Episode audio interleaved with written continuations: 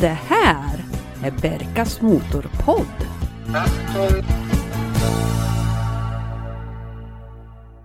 Hej och välkommen till Berkas Motorpodd. Podden för dig som gillar att äga, köra och leva med bilar. Jag som styr idag kallas för Berka. Det här avsnittet kommer att vara lite annorlunda. Jag tänkte prata om film och tvs verkliga stjärnor, nämligen bilarna. Tänk dig när Roger Moore och Tony Curtis rivstartar vid ett rödljus i Nice och kappkör in till Monte Carlo i en Aston Martin och en Ferrari Dino. Hey, yeah, you. Would you move your car, please? Thank you Barry. Will you?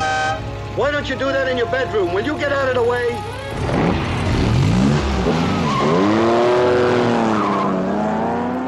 Otåligt väntande på en båtförare som ska anlända i sin röda Porsche 930. Ja, då ska vi se. Då gäller det bara att hitta en hårding då som kan köra båten. Känner du någon? Björn Håsan Larsson. Aldrig i livet. Okej, ring honom då. Har, eh, har du din hårding någonstans nu då? Bara lugn. Han älskar att passa tider. Är ni klara allsammans då? Så... Klara ja. Jo då, vi väntar bara på föraren. Han kommer om tre sekunder.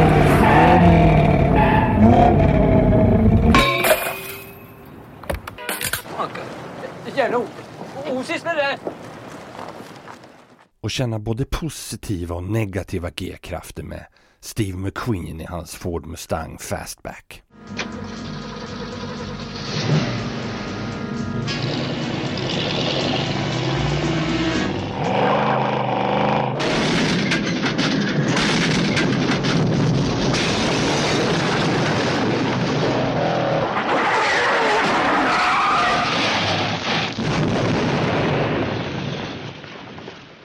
Det är ju oftast så här det börjar.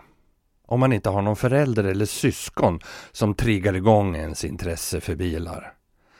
Med tanke på min skyhöga ålder så fanns det inte något internet att streama upp någon cool serie eller film där det skulle kunna finnas med några snygga bilar. Då fanns två tv-kanaler och VHS-video. På sena lördagskvällar så gick det någon amerikansk deckarserie såsom Parhjärter eller Remington Steel och Magnum. Det var lågfartsserier som idag ter sig väldigt fyrkantiga. Men en sak hade de gemensamt. En klar produktplacering av bilar. Det var SL-Mersor, VW-Golfar och Ferraris. Och även såpor som Dallas strösslades med europeiska premiumbilar från både Stuttgart och München. Dallas-moppen som Bobby Ewing körde och vem minns inte den ständiga losern Cliff Barnes BMW 635 eller Pamela Ewings 911. Nu har vi med oss återigen tidningen Klassikers redaktör Fredrik Nyblad. Och du Fredrik, du har ju faktiskt lite erfarenhet ifrån att vara just en bilstatist. Mm, ja, det, det har jag. En av de första samtalen jag fick när, när jag började på Klassiker var det var i februari då, och då ringer de från ett produktionsbolag och det är någon som låter lite stöddig och lite stressad. Och eh, detta var en tisdag och så säger hon ja vi ska ha tre vita Rolls Royce till på torsdag. Fixar du det? Eh, och det gjorde vi ju inte. För att det, det, det är ingenting som, som ligger i, i, vår verksamhet att ordna åt henne. Eh, man kan ofta tycka att det går, eh, det kanske folk tycker när, när vi hör av oss också, att det kan både gå långsamt och vara jättebråttom. Eh, och det, så kan det ju vara eh, när man jobbar med olika saker. Men, men eh, det, det, det är ju, kan ju ofta dels behöva vänta väldigt länge om man är med på en inspelning, men dels så kan det vara väldigt korta väldigt sist i, i en produktion och kommer på att oj då, vi måste ha historiska bilar och fylla upp den här eh, platserna med också när vi gör en historisk produktion. Eh, och då är det kanske går väldigt fort. Men i andra fall så är man kanske mer välplanerad. Är det något att tänka på när man ska söka om att bli bilstatist? Ja, om man nu tycker att det skulle vara kul att vara med i en tv-serie eller en film eh, med sin eh, klassiska bil så, så har jag tråkiga nyheter för dig som har en vit eller röd bil och, eller möjligen en svart. Glöm det, eh, de korta orden. Därför att om, om din bil ska vara statist, då ska den inte vara i de här färgerna. När det gäller bilfärgerna, så, så om det då är en röd bil som ska vara långt i bakgrunden, då syns den alldeles för mycket. Ah. Så det vill man inte ha. Och nu har ju jag fyra av fem bilar som jag har är röda, så jag slipper ju vara med i sånt här nu för tiden. Fast det gjorde jag inte heller ändå, eh, för nu senast i våras så var jag då med Eh, och lånade ut min Volvo 360 till eh, en eh, program som nu sänds på Sveriges Television som heter Spelskandalen, där man då skulle använda min bil för en interiörscen. Så där kunde den ju då vara med. Tittar man riktigt noggrant i det tredje avsnittet av den här serien så ser man min bil och man, man ser att och är man riktigt, har man en riktigt bra tv så kan man nog se att vänta nu, det är en annan färg på dörrstolparna på insidan än det är på exteriörbilderna. Okej. Ja, Leder det här, tror du, till en värdeökning på den här 360? nej, det tror jag inte. Nej, för det, jag, det blir närmast lite komiskt när någon har varit med i en reklamfilm eller något sånt där och sen så eh, hamnar den här bilen på, på, det har jag sett, det. jag tackade nej till en gång till en Ikea-reklam där de ville ha en inspelning i november. Eh, och eh, jag skulle då ta ut min bil från en lada och köra i snöglop till Västerås och få tusenlapp för det besväret. Eh, och det tackade jag ganska raskt nej till. Och, men den bil som verkligen var med i den här re- reklamen för Kia, den, den dök ganska raskt upp på Blocket senare och då omnämndes som Kia-bilen. Åh, Och jag tror att man då överdriver de här bokstavligt talat 15 sekunderna av fame som den här bilen har fått i en reklamfilm. Eh, eh, så att nej, det tror jag inte. Men du hade ju en bil som faktiskt har synts lite mera i den här eh, tv-serien med Robert Gustafsson om Palmemordet och Stig Engström. 90 000. Ja, det är mord på Sveavägen. Prata med polisen. Mord på Sveavägen. Ja, då frågade jag om jag fick eh, vara med och göra reportage också samtidigt. Eh, och jag var med eh, totalt under fyra inspelningsdagar, eller bokstavligt talat eh, snarare nätter om man ska vara noggrann. För det var ju så att eh, en stor del av, av tv-serien spelades ju in på Sveavägen och man, otroligt nog, det måste ha kostat väldigt mycket pengar, så fick man ju då eh, tillstånd att stänga av en ganska central del av Sveavägen under ja, sex, sju nätter. Att vara där på Sveavägen med fejksnö och 80-talsbilar och eh, alla kläder och inte minst så hade man då byggt den här eh, eh, konstnärs Dekorima. De, de, Dekorima hade man ju då satt, i, inte, det här skulle, gjorde man inte som något elektroniskt, utan man gjorde alltså rent fysisk dekor. Så att man, de, Fönstren fanns där på plats och utanpå eh, den nuvarande verksamheten så finns ju det här eh, hörn, hörnet av, av ett, ett hus då. Så att det var, det var en, en närmast fysisk känsla, inte minst när det var uppemot hundra statister som var med i en scen som ska vara dagen efter mordet när många samlas eh, vid mordplatsen. Eh, att, att se alla de här människorna som var klädda som med 1980-tals rockar och med, med eh, mycket mer huvudbonader än man har idag. Eh, det, var, det var en mycket märklig känsla. Och där fick väl din Ford Fiesta vara med i några scener då? Den fick nog vara med i fyra olika scener faktiskt. Hur var den här fejksnön då? Gick det att få bort det där eller? Vad var det? Fejksnön ja. Ja. ja, nej det var inga problem. Nej. Så man kan andas ut där, det blir inte något... Nej, det blir inga skador. Den, den, den märkligaste statistmedverkan jag gjort eh, var, det är ofta så, är ju sånt här, det är en annan sån där, om man tycker att den ska vara kul, då kan du också räkna med att sådana här förfrågningar dyker upp när du har ställt in din bil i, eh, för vinterförvaring. För att, eh, många sådana här inspelningar sker ju när vi som håller på med veteranbilar, vi vill helst ställa undan våra bilar och då kommer de här igång och ska göra olika inspelningar. Så oftast är ju det här vintertid. Och en, en sån här höst när jag hade ställt undan min Volvo 165, det är alltså en herrgårdsvagnsversion av 164 som aldrig tillverkades.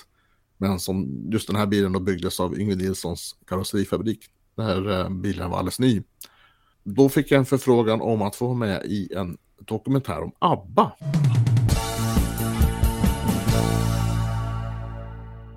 Som BBC skulle spela in. Och då försökte jag säga att ja, men ska ni verkligen ha med en bil som aldrig har gjorts? Nej, men det blir bra tyckte de. Jaha, okej. Och sen så sa de inte så mycket mer. Men du, ja, får jag gissa en sak? Ni, ni vill gärna ha en radio i bilen va? Ja, ja, det har inte jag, men jag löser det, sa jag. Så att jag, eh, jag hade en tidsenlig eh, Volvo-radio som jag eh, tryckte in och sen så med lite tejp och lite papp så, så lyckades jag göra någon slags montage som så såg bra ut på bild, men som naturligtvis inte fungerade. Eh, Så att vi hade en väldigt trevlig förmiddag tillsammans där. Och eh, det här är ju ett antal år sedan nu, men den här tv-serien sändes ju sen på, eh, vad heter annandag jul på engelska? Det är det som heter Boxing Day. Ja, Så att det här är då en, en tradition att man har liksom, så det här var ju en väldig tv, en, riktig höjdardag att, att sända en sån här dokumentär. Så att den hade ju säkerligen en mångmiljonpublik. Så jag kan ju skryta med att jag har varit med i samma BBC-program som Mikael Wiehe. Han, han, han, jag, tycker jag gjorde mitt bästa och Mikael Wiehe gjorde, också sitt bästa kan jag säga. Han var väldigt rolig när han berättade om hur, hur mycket de hatade ABBA. Så sånt kan man hamna i Ja. om man har en gammal bil. just det.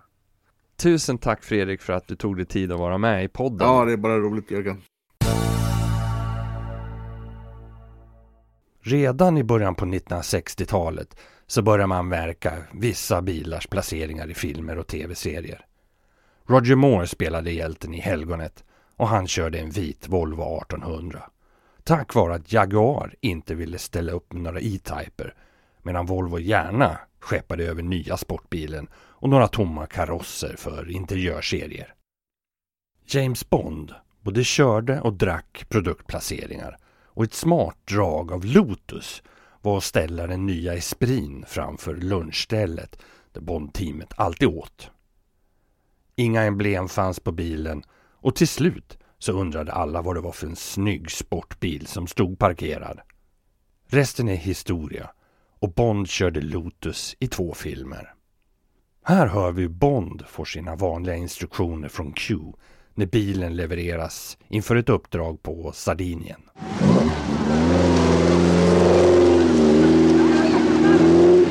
Good morning, Major Boothroyd. Morning, Major. Look what Q's brought for us. Isn't it nice? Right. Now, pay attention, 007. I want you to take great care of this equipment. There are one or two rather special accessories. Q, have I ever let you down? Frequently.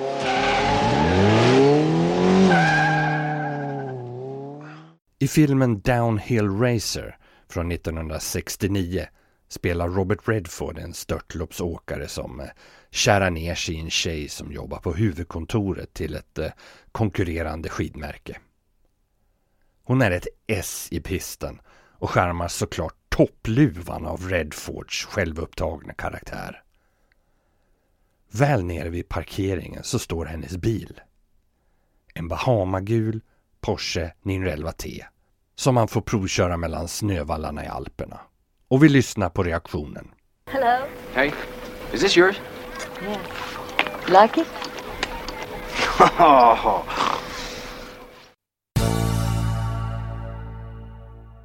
1984 kom filmen Mot alla odds med James Woods och Jeff Bridges. Filmen lämnar de flesta oberörda, men det fanns en cool scen där de två karaktärerna racear mot varandra. Woods i en svart Ferrari och Bridges i en 911 Cab. Klippet finns på nätet för er som vill se. Det går att räkna upp oändliga bilar som har fått huvudroller. DeLoreans, Transams och till och med VV-bubblor. Vad är det som händer bakom kamerorna som gör att vi får se de här olika bilarna? Vad är avgörande för att Saga Norlén på Malmöpolisen ska köra över Öresundsbron i en Porsche 911 från 77 eller att Clark Olofsson i Bill Skarsgårds klädnad kör en gul Volvo 1800 ES innan han sätter sig och käkar lunch. Ronny Svensson, känd som filmkritiker i TV4 och dessutom Volvo-entusiast, hjälper oss att förstå begreppet filmbil. Välkommen till podden! Tack, tack, tack! Om vi börjar från början, det här med filmintresset. Hur kom det sig att det blev just ett sånt stort intresse och att du kunde göra ett yrke utav det också? Film och musik är ju det som har följt med hela ända sedan barndomen och jag har ju i flera förord till eh, faktaböcker skrivit just om de där minnen av, av att se Trollkarlen från Oz och de sju samurajerna var sådana här oförglömliga eh, filmögonblick som inpräntade i min själ sen jag var liten hemma i barndomshemmet i Göteborg. Så att där kommer ju det från filmen då och musiken självklart. Alltså jag är ju född 1960, han är gammal man nu, men, men eh, så jag är ju kan man väl säga den där, född den där första popgenerationen. Man är barn av det, växte upp med, med Beatles och Stones och Monkeys och allt vad det är och sen som jag var tonåring så var det glamrocken som kom in. Och parallellt så är det ju bio som gäller. Man går och ser, eh, alltså det var ju de två sakerna som jag älskade i livet. va började spela trummor tidigt där i, i pingisrummet i, i Guldheden i Göteborg med, med kompisarna och körde Beatles-låtar såklart. Det här med filmen då och, och innebörden utav eh, podden här idag då. Eh, där mm. vi kanske inte berör karaktärerna så mycket och skådespelarna eh, utav kött och blod utan mera de här plåtbitarna som rullar på fyra hjul. Ja. Eh, vilken... Eller två Ja, hjul. precis. hur, hur viktig är en, en lämpligt fordon till en karaktär som ska vara central i en film? Ja, alltså det, man märker ju ibland hur den har varit viktig för i vissa filmer. Jag tänker på en tv-serie som går nu med den fantastiska, den kanadensiska serien Hudson och Rex. Med den underbara schäferhunden där, Diesel som han heter, som är en stor tv-stjärna. Där har vi den här gemytlige hundföraren där som kör runt i en bronsfärgad... Jag vet att jag frågade min bror för jag kunde inte se den är naturligtvis sponsrad. Men alltså den bilen har ju en väldigt stor del i den tv-serien. Alltså det är Rex-hunden, det är Husse Hudson, den här gemytlige polisen och den här bronsorangea eh, bilen som du säkert vet vad det är för märke. Den är lite imponerande och min brorsa ringde honom detta för han har ju haft schäfrar själv så jag sa bilen sa jag, den är ju...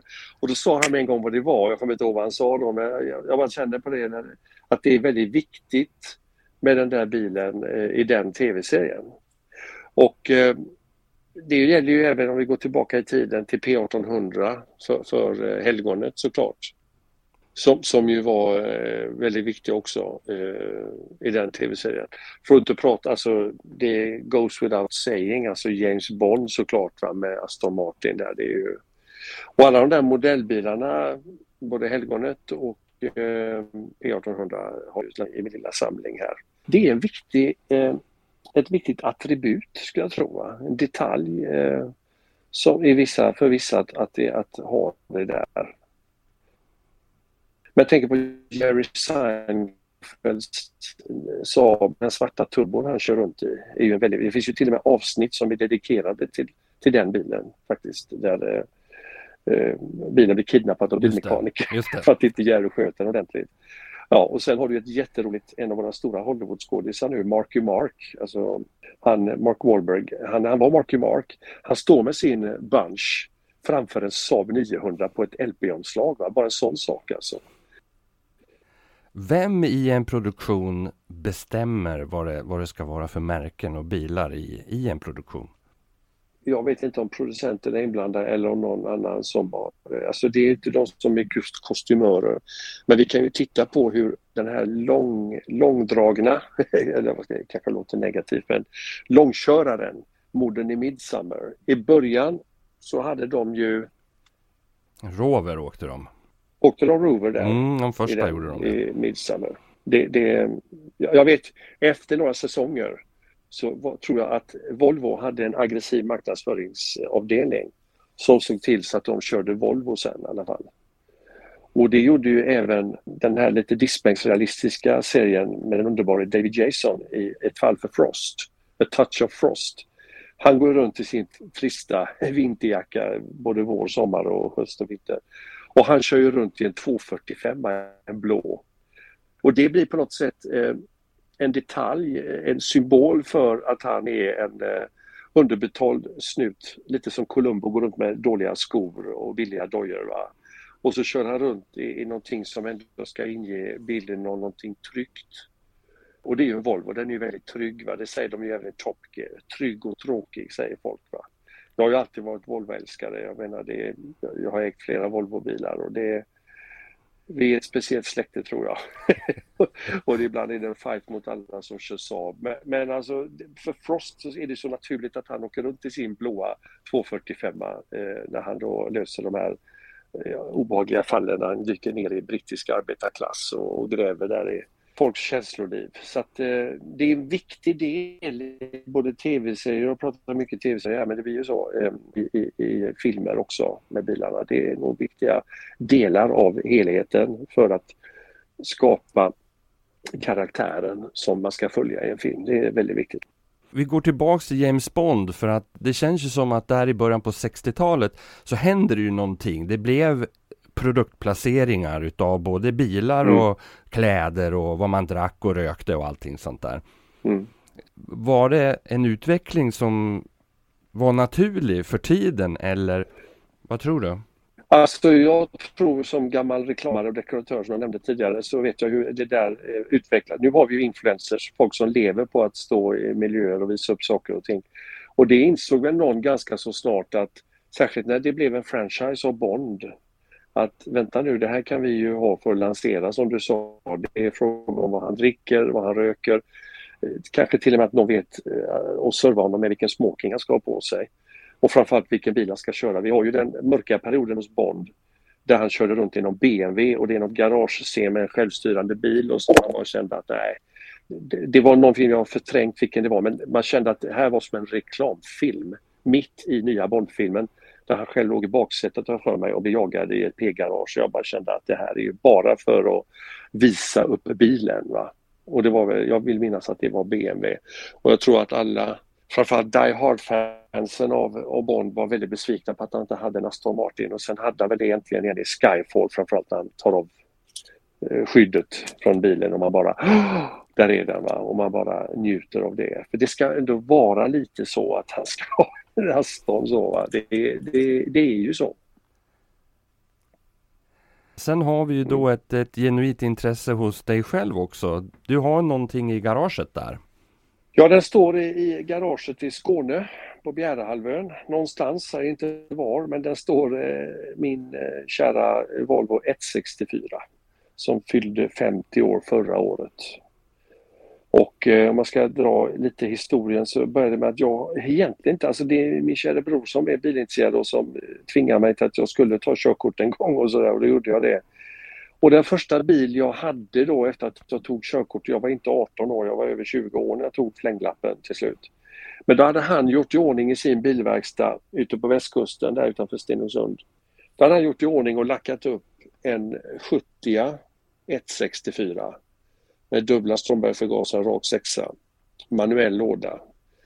Och eh, det var min första bil och det var min första kärlek sådär till bilen. Och eh, jag hade inte innan det, detta är tidigt 80-tal, hade inte, jag visste ju att min, min fars yngste bror, näst yngste bror, han hade en, eh, en Volvo 164 och jag minns att den var så snygg limousinaktig med den här grillen som var som en Rolls Royce och det var metalliclack och det var sådär.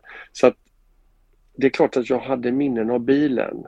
Och jag kanske hade sagt till min bror att ja, ska jag ta körkort och, och skaffa bil och vill jag fan med ha en sån som farbror Janne hade. Och då eh, hittade min brorsa en sådan på västkusten. Jag bodde i Göteborg då, född och uppväxt där. Och helt plötsligt så fanns den där och eh, det var ju eh, Alltså glida runt i den med en sån olivgrön med, och eh, vinröd klädsel, läderklädsel, rak sexa och bara trampa på eh, gasen och, och glida iväg. Det, det, var en väldigt speciell känsla. Tyvärr var det på den tiden så att den här, det fanns inte någon etik bland de som eh, ägde och körde 164. Och du vet ju själv som bilkunnig hur deras blinkershusen som sitter så fint där på, det är en ganska kul detalj att de sitter på kofångaren. Eh, de blir också väldigt utsatta då så att de sprack ju ofta för folk som körde på cementgrisar och parkeringsräck och så. Så det hände ju allt för många gånger att man kom på morgonen och skulle hämta bilen och så någon som på natten har skruvat av eh, de här glasen då. Och ehm, väldigt tråkigt. Och så får man gå till det som hette BiloTruck på den tiden, det vill säga Volvo på Bil och Trucken och så fick man köpa inte glasen lösa utan hela det kromade huset, lamphuset. Och det kostade på den tiden, 1984 ungefär, så kostade de fan med 650 spänn styck. Man skulle ha skruvmejsel i bilen och varje kväll när man parkerade själv skruvade av sina glas egentligen alltså. En eh, eftermiddag när jag kom en söndag och skulle hämta bilen som stod bakom Handelshögskolan i Göteborg. Då var det tomt på parkeringsrutan. Då var bilen helt stulen. Den hittades, säger anmälaren, stulen och den hittades sen fullständigt slaktad på en rivningstomt på Hisingen.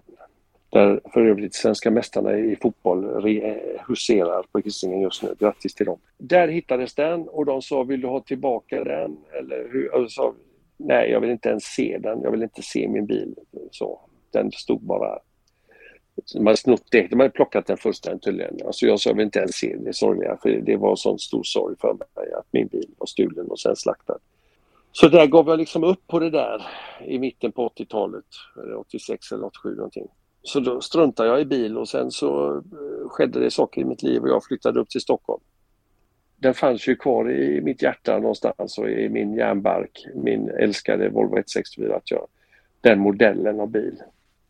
Så jag tänkte det kanske skulle vara något man skulle kunna ha som en sommarbil faktiskt. Så att jag eh, började leta lite och jag blev tipsad av eh, Bilgården i eh, Karstorp utanför Förslöv, Båstad där i kommunen, utanför, mellan Båstad och Ängelholm. Där fick jag ett tips av en av dem. Han sa, var det inte du som letade efter ett 164? Jo, det gör jag faktiskt, sa jag. Jag hade inte ens sagt det till min fru. att jag ville ha, hitta en sån. Hon tycker att det är bara gamla skrotbilar, det ska man inte hålla på med, hålla på med gamla bilar. Nej. Så jag var lite mission, du vet sådär, under radarn så. Eh, och jag eh, hittade då, tack vare Bilgården som hör av sig, det är en kille i Ängelholm som har en som han vill sälja. Så då hittade jag denna som man kan se på min Facebook på lite bilder och sådär och eh, då var den eh, limousinblå tror jag den hette. Det är också den, en originalfärg som den killen hade lackat om den i. För den guldmetalliken, det är original guldmetallic, den var så sliten. Så han gjorde ett sånt där halvtaskigt jobb och den hade fått sån här apelsinskal. Den var inte så snygg i lacken och så. Det var satt en plastskärm på. Det var vedervärdigt. Men, men det var en 164, det var en automat med rattautomat. Det var en 71 det var en, en eh, dubbla Stromberg rak 6 B30 och, eh, och det, var, eh, det var ju den här lite bruna nougatfärgade klädseln, sliten i och för sig, eh, men, men det, det kändes bara att det här kan vara något. Så jag stod och förhandlade med honom och köpte den där bilen till slut. Jag stod på en sån där parkeringsplats i ett bostadsområde inne i Ängelholm, nära brandstationen. Minns detta mycket väl. Sen fick jag hjälp av en bilmekaniker där nere som fick kontakt med. Han sa det att jag är för gammal för att hålla på med gamla bilar, sa han till mig. Ronny, vad är det du håller på och, och, och eh, tar knäcken på mig här? Han tyckte ändå det var lite kul med den. Vi fick igång den för den stod där och hade inte gått igång. Så det var hålla på och hälla bensin och soppa, eh, ja du vet, vi höll på som fasen. Tills den faktiskt gnistade igång och gick igång så vi kunde köra ner den till hans bilverkstad, industriområdet i Ängelholm. Och där började sagan om min fina bil då, där jag fick igång den jag kunde köra den på somrarna. Men drömmen var ju att få ordning på den och eh, jag hittade vinterförvaring och körde in den och satte upp den på bockar för att inte få plattdäck. Och eh, sen var det så att den stod länge i ett uthus eh, nedanför Hallandsåsen där.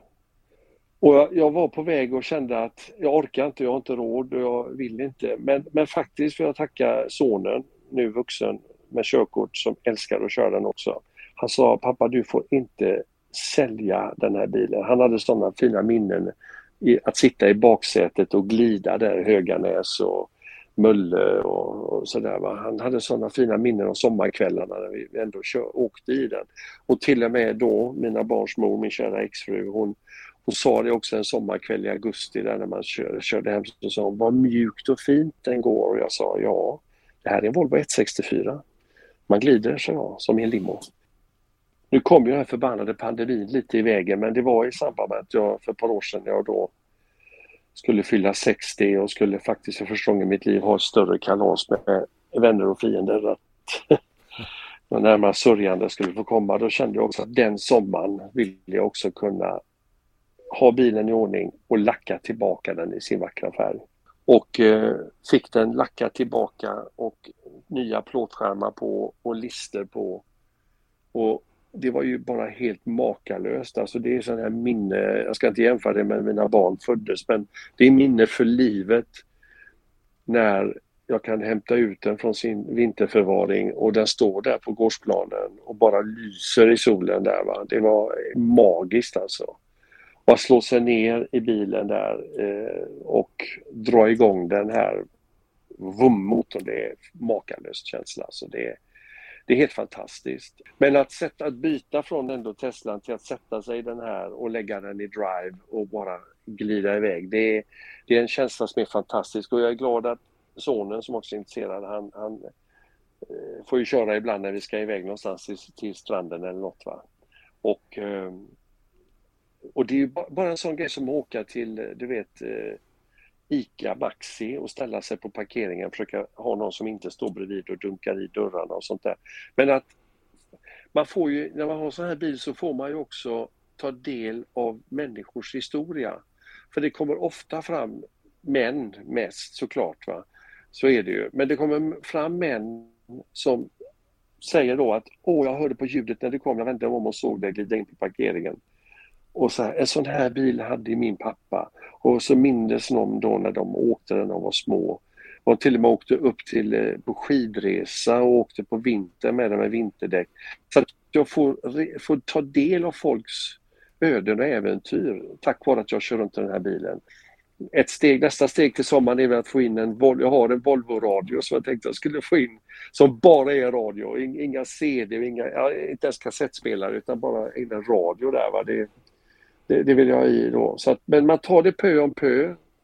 Och, ehm, och sen så tror jag nog att när det är dags för mig att lägga näsan i vädret så får väl sonen framförallt ta hand om bilen så att den lever vidare. Va? Det, han är absolut förälskad i den. Så att, eh, och han vet när han kör den att det är lugnt och stilla och glida. Va? Det, inget, jag, har, jag har inte gjort någon plattan i mattan på den, fast det kan man ju göra, men det har jag faktiskt inte gjort.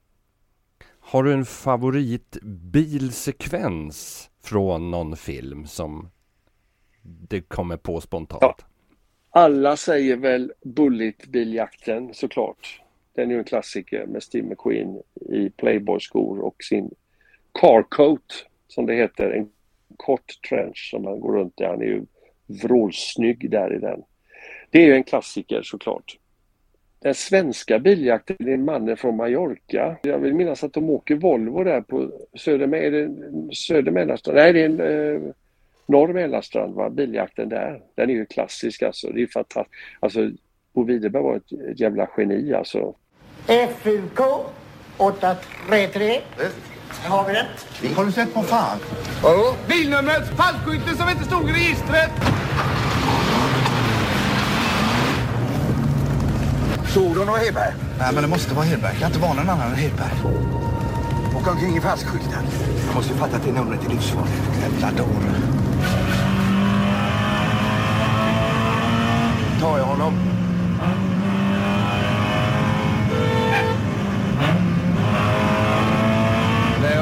Men kör in för fan! Janis, för helvete! Vadå? Bilen kör in då! Är det lucka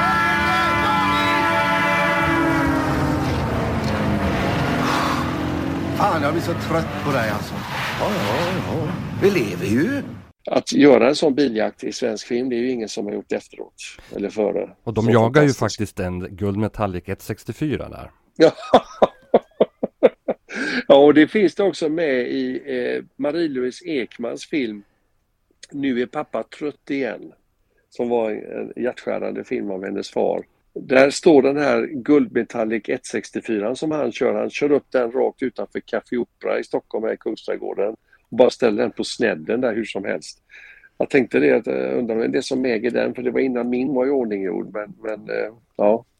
Eh, Mannen på taket hade jag ju ynnesten att göra dokumentären för. Och där finns det ju också, han har ju ett bildspråk där, för det är ju när Thomas Hellberg som spelar Gunvald Larsson, han åker en BMW 2002. Ja. Och när han parkerar den så kommer han rakt upp mot kameran Just med det, fronten. dörr. Ja.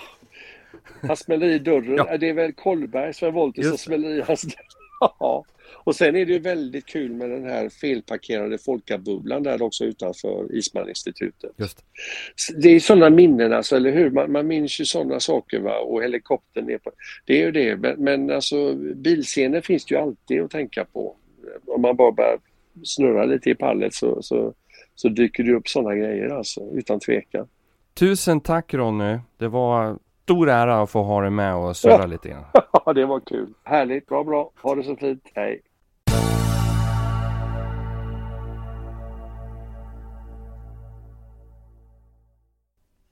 Det var allt jag hade att bjuda på här på Berkas Motorpodd. Tusen tack för att du har lyssnat och jag vill även tacka Ronny Svensson, filmkritiker på TV4, för hans medverkan. Och även tack till Fredrik Nyblad.